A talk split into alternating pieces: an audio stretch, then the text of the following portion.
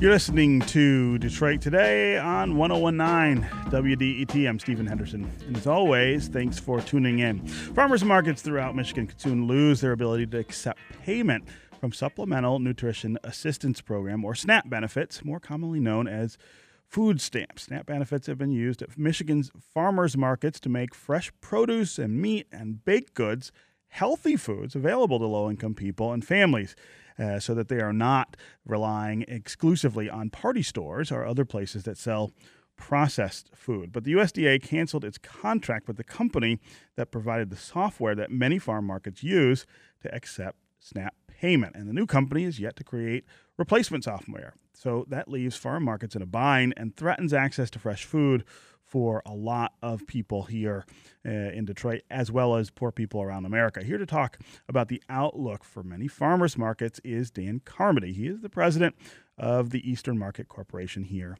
in Detroit. Dan, welcome to Detroit today. Stephen, it's good to be here. It's great to see you. All right, let's talk about what is happening with SNAP assistance at farm markets around Detroit. Well, there's been a national issue with decertification of one of the electronic uh, uh, transaction recording systems has mm-hmm. been decertified, and the new system that's been certified has been slow to uh, uh pick up the, the pace. So there could be some time when uh, some neighborhood markets, some markets uh, around the suburbs that do accept SNAP benefits will be without service and won't be able to issue SNAP benefits does not does not repeat affect Eastern Market. We've used a different system uh, from the get go, so the use uh, of SNAP benefits at Eastern Market will be unaffected by the, the change uh, in suppliers to uh, one particular segment of farmers markets. And apparently, it's about forty percent of the farmers markets in the country that that use this other software. Correct. And is this just a glitch that they will get worked out at some point, or is this a change that would it was affect, a it was a contract that expired and a new company was selected, and it was a breakdown in the bureaucracy, and, and whoever for whatever reason whoever they selected did not ramp up quickly enough to to provide seamless transaction. Yeah. Uh, uh, talk about how Snap works at farm markets, farmers right. markets, and how important that is to access to fresh food. That is the yeah. thing that uh, that you know, I think is at stake you know, here. One of our core, you know, our, our vision statement is to leverage the 125 years of the market's rich history to make a, to help nourish a Detroit that's healthier, wealthier, and happier. And eating a better diet is probably the most important thing we can do in terms of reducing national health care expenses. Mm-hmm. So um, it, we didn't get into a the obesity and, and type 2 diabetes epidemics we have overnight, we're not likely to get away from them overnight. But, mm-hmm. but SNAP helped reduce the price of fresh fruits and vegetables uh, at farmers markets, uh, along with a number of other alternative currencies that we offer, because diet is, is income related. Mm-hmm. We, we, do know mm-hmm. that the top 20% of Americans, income wise, consume, their households consume seven times the amount of fresh fruits and vegetables that those in the bottom wow. quintile do. And it's not, quite frankly, it's not because people at the top eat too many vegetables. It's nobody's eating enough vegetables, but particularly right. people with low incomes. Um, we subsidize corn and soy. You see it, you know, with the president's uh, recent uh, effort to subsidize corn and soy producers in wake of tariffs. Mm-hmm. Uh, the reason we have inexpensive prepared foods is because corn and soy is the feedstock to those, and, and we have made the choice publicly to subsidize those. And there's right. nothing. Not, low cost food is not a bad thing, but if we're not getting enough uh, fresh food, um, we're not taking advantage of the, the the nutrition that nature provides. Yeah. Uh, and there has been some effort to sort of align the goals of SNAP food assistance programs with uh, you know the availability of fresh food. So like double up food bucks, uh, which allows you, if you're on Snap, yeah. to, to buy twice as much food for the for the price uh, yeah. at farm markets. Yeah, we were we were proud to work with uh, Fair Food Network uh, in a pilot in 2009 that has grown up and become f- double up food bucks. It's now I think offered in 20 states around the country where private support helps double SNAP benefits for people with the proviso that they buy locally grown fruits and vegetables. So mm-hmm. it actually helps local agriculture at the same time that it helps people uh, with affordable, uh, even more affordable fruit and vegetable purchases. we've been lately expanding a program we call prescription drug benefit, is where we work with healthcare providers for doctors treating diseases that where food is an important part of the medicine, that they actually write prescriptions to patients who need more fruits and vegetables in their diets. Mm-hmm. And we operate in the summertime 25 pop-up stands around town, including a lot of health clinics where doctors write the prescription and the patient can come out and immediately redeem the ten or twenty dollar certificate for fruits and vegetables. Mm-hmm. So all of these things. I mean, food access is kind of, you know, Detroit's a city which has much better grocery stores today than it did five years ago. Sure. But there's still large parts of the city where people are too reliant on the corner store that has mostly prepared foods and, and not a healthy selection of fruits and vegetables. Yeah, uh, and that change in the availability of grocery stores is one thing, but but also I, I feel like not a lot of people understand just how uh, robust the farmers market uh, Right. culture and and community is here in in Detroit. It's not just Eastern Market. No. There's a lot of neighborhood markets now. Yeah, we we uh, help uh, with a network called Detroit Community Markets, and there's 14 this year. Besides, uh, uh, we count our Tuesday market as a neighborhood market, but they're everywhere from um, uh, sites at Chass uh, Community Health Center on the Mhm. city's southwest side southwest. to uh, Grandmont Rosedale and the Northwest Farmers Market to uh, the the one in uh, they're all over the city and and those some of those will be the ones interrupted in service, and some of those uh, have over the you know we've been doing this work out in the neighborhoods for going on ten years now, and some of them came from sowing seeds, growing communities out on Joy Road. Went Mhm. from us being the only vendor to now I think they have seven or eight vendors, and it's taken a while. But as the city's coming back, uh, people are using neighborhood farmers markets as a place to meet each other and to build community as well as to access healthier fruits and vegetables. Yeah. Uh, this is Detroit Today on 1019 WDET. I'm Stephen Henderson. My guest is Dan Carmody. He's the president of Eastern Market Corporation. We're talking about SNAP food benefits and how uh, they may be interrupted just for a while at some local farm markets because of a change in vendors. We're also talking about the availability of fresh food here in the city of Detroit uh, and the role that the markets play in that. Uh, Dan, uh, every time I'm down in Eastern Market, I'm sort of reminded of how fast that area of the city is changing and how much you guys are doing. Uh, uh, it's one of the it's one of the really bright spots I think uh, in Detroit's revitalization. And the other thing that I always notice that I love about Eastern Market is how inclusive it is. I mean, you see people uh, of all stripes from all kinds of places uh, there, especially Saturday morning, obviously. But but any day of the week now, it's it's much busier, and people are finding reasons to come down. Well, we think there are three core DNA that make Eastern Market special. One is that we still remain a genuine place where food is made and processed and Mhm. distributed. Mhm. Uh, we're a place that uh, has been the champion of independent small businesses. And lastly, that point you hit on, we're a place that everybody uh, feels welcomed. Mm-hmm. Mm-hmm. And those are the three DNA that we will go to the grave defending because for 10 years, I would say the work of our organization could be equated to that of a paramedic trying to get a better pulse and so Right. pumping the heart. right. But in, in 2015, we saw the investment wave in real estate that's coming to Detroit, and we knew that eventually it would get to Eastern Market. And so for the next 10 years, our metaphor is more of a traffic cop, where we're trying to slow people down and make sure that the projects they propose, which we desperately need, we need the reinvestment. There's no doubt about that. But how do we do it in a way that those virtues that I just identified are not displaced? Yeah. and that consumes our every ounce of our being. Uh, we have six major projects coming at Eastern I was gonna say you're doing some, and you're doing some big building right, now, right? you know, our first the strategy we came up with two, was two part. One is to keep the larger food businesses that have kind of accreted to the neighborhood around Eastern Market over the last 125 years. Mm-hmm.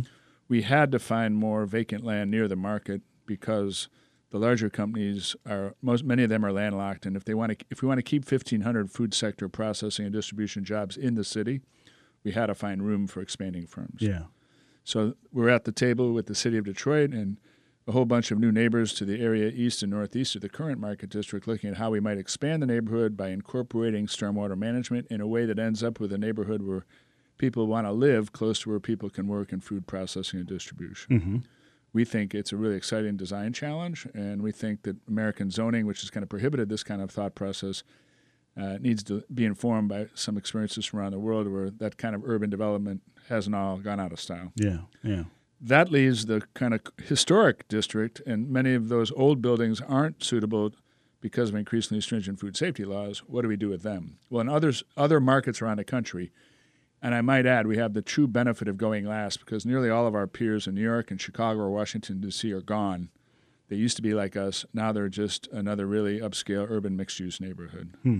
And if we want to keep Eastern Market, we got to defend it. And the first measure is making sure that we keep about 20 to 25 percent of commercial space off the market so that we can actually help control or direct tenant mix to include goods and services that low and moderate income residents need, not just let the market dictate that it'll be a fancy restaurant right. for more affluent customers. Yeah. So we, we have done our first deal with a company that has bought a former vertical cold storage facility that is completely obsolete, will never be used, a seven story building which will never be used again for food cold storage. Mm-hmm. They want to convert that into a mix of commercial and uh, retail uses. Um, we've long we invested in their project to secure 20 years of, of, a set of five buildings adjacent to the, the high rise, which are single story buildings that we are going to make available for for emerging food companies at between seven and nine dollars a square foot, which are prices that kind of the market currently commands, mm-hmm. but not the 18 to 28 dollars square foot rents where the neighborhood is going. Right. Right. And so we're we're not waiting for this wave to hit us. We're actually trying to in, imagine interventions that can can anticipate the market and create the tools to make sure that we can affect the product mix around the market, just like we affect the tenant mix of the vendors in the market. Sure, sure. Uh, give us an idea of uh, sort of back to the SNAP issue of of how prevalent use of SNAP is at some place yeah, like Eastern Market. It is. It's it's about five percent of sales overall yeah. at Eastern Market. Uh-huh. You know, which is not insignificant. We were alarmed because the the the the redemptions of uh, SNAP benefits declined by about 100% between 2013 when they peaked and 20, hmm. last year 2017. Hmm. And we did we hired we did some extensive research. And uh, I know people on the right side of the aisle might be inspired by this. Our percentage of of SNAP benefits stayed the same. It's just that the number of people on SNAP declined as the economy came back. Okay. Okay. So the bad news is that still far too many SNAP recipients use their benefits at Eastern Market, mm-hmm. we'd like to say. but um, the good news is that we have a consistent rate of utilization at farmers markets right. by people who get food stamps. Yeah. So the work we do, you know, around food access isn't just limited to trying to take good food from the wholesale market, Eastern Market, into neighborhoods to get to people who can't get to Eastern Market. It also involves maintaining this wide variety of incentives, including double up, including the prescription drug benefit. But at the market and at our outposts, we also are now are doing much more around food nutrition and, and food literacy and education. Sure, sure. Because we got food access problems imply that it's just a supply problem, but if you've gotten used to living uh, with highly processed foods, it's it's a hard habit to break. Yeah, and yeah. I'm not. I got my own problems with that. I'm yeah, not. This I know. is not I mean, we all this do, is not a right? lecture. this is this ought to be a celebration of, of enjoying better food. Yeah, and and so you may have seen at the market this summer, we've really um, put our cooking education uh, classes, uh, we've really added to them. We now have a class for grandparents and grandkids. We've got a ki- two classes just for kids. Mm-hmm. Uh, we're really trying to have some fun with it because this doesn't need to be a lecture. This needs to be a group discussion about it. You know, 21% of our gross national product is now healthcare. Yeah. Yeah. Our next closest competitor, I think, is the Netherlands at about 13 or 14 percent. Wow. Not all of it is food related, but a lot of but it. Some of it is, sure. I mean, and if, and, and if, you really want to look at interesting data, there's a reason why uh, ver- uh, the Bank of China bought all of Johnson and Johnson's diabetes uh, uh, companies. Is that right? Because as India and China middle class have adopted the Western diet, we are no longer the world leader in type two diabetes. Hmm. The though their percentage is nowhere near as our, ours, the absolute number of diabetics in India and China blows our population of wow. diabetics away just because of the scale. Wow. Wow. So this it's pretty good proof that while we all want the convenience of healthier of, of prepared foods, and that's a trend that's not changing either. Mm-hmm. But maybe we can substitute some healthier prepared foods for some unhealthier Yeah. prepared foods. Yeah. Okay.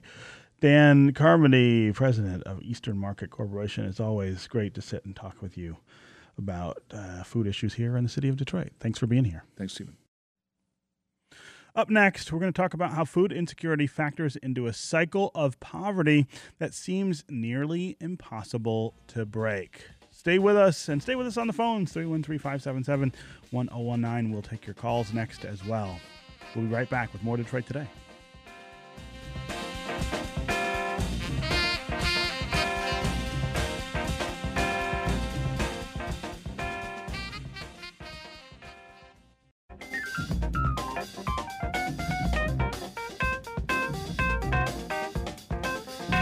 You're listening to Detroit Today on 1019 WDET. I'm Stephen Henderson, and as always, thanks for being with us. This summer, we are reading Matthew Desmond's book, Evicted, as a Detroit Today community, as part of our Detroit Today Summer Book Club.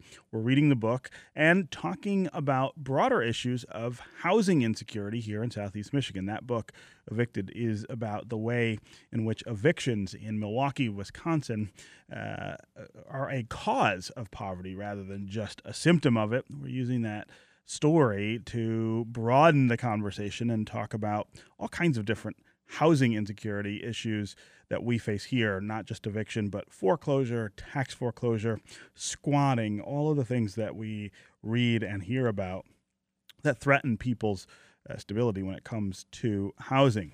In Evicted, there's a man named Lamar who is left with just $78 a month after he pays $550 for rent.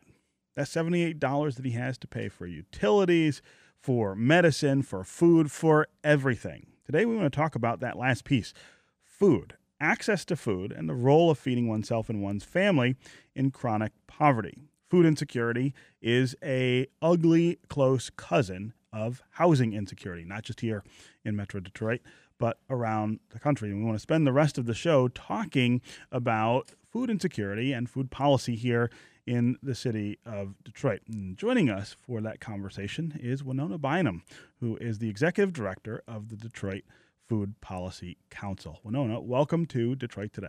Thank you. Thank you for having me. Yeah. So let's let's uh, first talk about uh, that relationship between poverty, housing insecurity, and food insecurity. Uh, we, we tend to segregate these things, I think, sometimes and talk about them as individual problems, and that's important because there are specific solutions uh, to each that maybe not, don't apply to the others. But they are all quite related, and I'm always curious to hear from people who work in these spaces about the ways they see those relationships, the way those relationships make themselves really obvious. Well, as you pointed out, they're very connected. So if you uh, pay the majority of your uh, income towards housing, then that leaves very little for food. Mm-hmm. And so, um, like the example that you talked about, if you're trying to feed yourself on seventy-eight dollars a month, I mean that is if you took that the the entire rest of your um, dollars and and uh, pay for food. Mm-hmm. That's a almost impossible Herculean task. Um, so they're very linked, and you see people making impossible decisions. Um, am I going to feed my family? Am I going to pay my rent? Am I going to pay for water? And, and all of those are basic needs. And and uh, I would imagine that here in Southeast Michigan, you are seeing that that unfold a, a lot. I mean, you're seeing it up close, uh, and the way that poverty drives all of these all of these issues. That's so true. So um, I can speak about Detroit. Um, The Detroit Food Policy Council, along with the Health Department, did a metrics uh, food metrics report. Um, we published it last year. One of the metrics that came out was that about 40% of households in Detroit rely on SNAP benefits, which was uh, formerly called food stamps. Yes. Um, whereas most many of us would uh, really think that that's a small amount because it only pro- provides about a dollar forty a day per person Wow. uh, on average. Um, it's still forty percent of households rely on that, and when that translates into dollars in the city of Detroit, about three hundred and fifty million dollars a year is redeemed in those SNAP benefits. So that's a huge portion of people feeding themselves and their families. Yeah, uh, you you talk about it being about a dollar forty a day per person. That's not very much. Uh, do we have an issue with needing to rethink SNAP in a way that it could provide more food and and and even better food for the people who need it? Right. So there have been some things like you talked about earlier about double up food bucks. That's mm-hmm. related to SNAP. Mm-hmm. So those SNAP dollars are matched as about 17 grocery stores in the city and the, all of the farmers markets in the city. They uh, participate in the double up food bucks. So that increases a family's uh, food dollars and for healthy food mm-hmm. because it's it's um, redeemable on produce, Michigan produce, um, tremendously. However, instead of you're talking about increasing SNAP, we would love that. Yeah. But right now, it's under threat to be cut. Right. So um, instead of right now, if the House version of the Farm Bill, and I don't know if you want to get into that, but when you say we we're always talking to our neighbors about this because mm-hmm. when you mm-hmm. say Farm Bill, you think it doesn't relate to me. You're thinking about farmers. Exactly. You're thinking about crops and, and things like that. You're not thinking about the massive part of the Department of Agriculture that helps feed people. 70 to 80 percent of the farm bill mm-hmm. is the, are those dollars that feed people, mm-hmm. and so it has uh, it has really large impacts on Detroit. It could be devastating if um, many of the folks who are already struggling, because we know about 48 percent. I talked about 40 percent having SNAP benefits, but 48 percent of households in Detroit are food insecure. Yeah. Meaning yeah. they don't know from day to day where they're going to get their meals. Right. Uh, you know, I always say that if you spend much time in neighborhoods in Detroit and get to know the people who live there, uh, and and I think you can pick almost any neighborhood in Detroit. You see how how prevalent that is, and you see how food insecurity uh, sort of uh, dominates people's lives and decision making. Exactly. And, and, and you also, I think, uh, can see very easily how it takes on sort of different iterations for, for different families. There are some people who struggle constantly to provide food uh, or enough food uh, for their families. But then there are people who are sort of in and out of exactly. insecurity, right? I, I, I, don't have enough this much this month because uh, something happened and I had to spend money on, on something else. But next month maybe I'm I'm, exactly. I'm good, and that it seems to complicate the the solutions maybe. And and the surprising thing that most people don't know or the general public is that most people who use SNAP are actually working yeah, right. more than one job in many cases. Mm-hmm. So they're working and they're putting in a lot of hours, but they're just still not able to make meet those food needs. Um, and then the other folks are either children, are elderly, or disabled. Uh-huh, uh-huh. Um, what are some of the things that that that you see that we could do? Uh, very quickly, very easily to make this better. I mean, there aren't there aren't overall solutions to these problems that I think are are easily enacted, but I always feel like there are there are you know low hanging right. options that that maybe we don't even think of. Right. Um. I think one of the things is just even re- recognizing the power of food. Mm-hmm. So food is not only uh, just about you know filling our stomachs, but it's a health issue. It's an economic driver. Um, when we talk about the social determinants of health or those things outside of healthcare that impact our health, mm-hmm. it impacts two of those. It impacts the built environment, our environment around us, and it also uh, uh, impacts economics. So, um, you know, and often we don't think about that. So, one of the things um, that uh, a group of us got together, um, headed by the Food and Fitness Collaborative in Detroit, was looking at the economics in Detroit. So even just spending more of your dollars in Detroit. So uh, the food industry is the third largest employer in the city. Mm-hmm. And if we just spent three out of 10 of our dollars more in the city, then it could go up to the second largest wow. employer. Wow. So just thinking, being cognizant about where you spend your dollars. And one of the things you talked about farmers markets, mm-hmm. when you go to farmers markets, those dollars circulate in the community. They stay. They yeah. stay. So usually you're you're buying from your neighbors or you're buying from a local farmer or a small farmer. Um, uh, the Keep Growing Detroit, which is another one of our organizations that we work closely with, um, their members that do the Grown in Detroit they are able to subsidize their income with for at the tune of about nine hundred dollars a year mm-hmm. by just growing produce and selling it to their neighbors. Yeah, yeah. Uh, this is Detroit Today on 1019 WDET. I'm Stephen Henderson, and my guest is Winona Bynum. She is the executive director of the Detroit Food Policy Council. We're talking about food policy, food access here in the city of Detroit. Uh, we're talking about it as part of our Detroit today summer book club where we are talking about housing insecurity and the book evicted by matthew desmond housing insecurity food insecurity.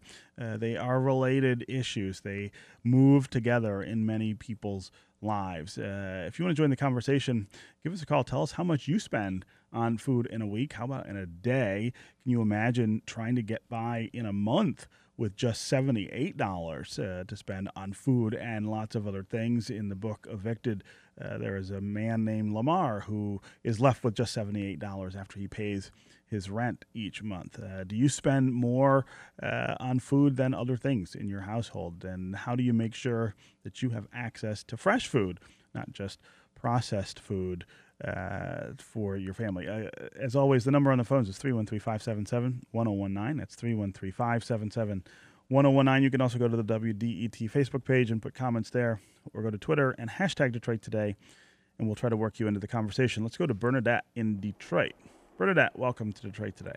Thank you, Stephen. Sure. I'm calling um, with uh, a perspective that sees the relationship between religious groups that oppose reproductive rights and what those children, um, those babies, have to eat poor people eat poor quality food. If you buy your food from a gas station, it's not high quality. Mm-hmm. You asked uh, earlier how much I spend on food, and um, I go to places like Warren, the Warren corridor, that has access to a lot of fresh produce at reasonable um, costs.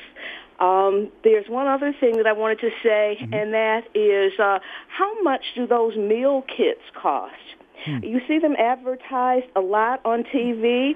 That will give you some estimate of what well-to-do people can afford in terms of um, high quality, nutritious food as sure. opposed to corn and wheat mm. and highly processed uh, foods that are high in fat, sugar, and salt. Yeah, Bernadette, uh, absolutely appreciate the call and uh, the comments is a lot to unpack there.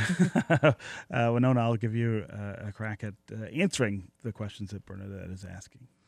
Well, I, I think the main thing is um, so first of all, access to fresh food. Right, right. And the first thing I would say is those meal kits cost a lot more than a dollar forty a day. So yes, they do. Right?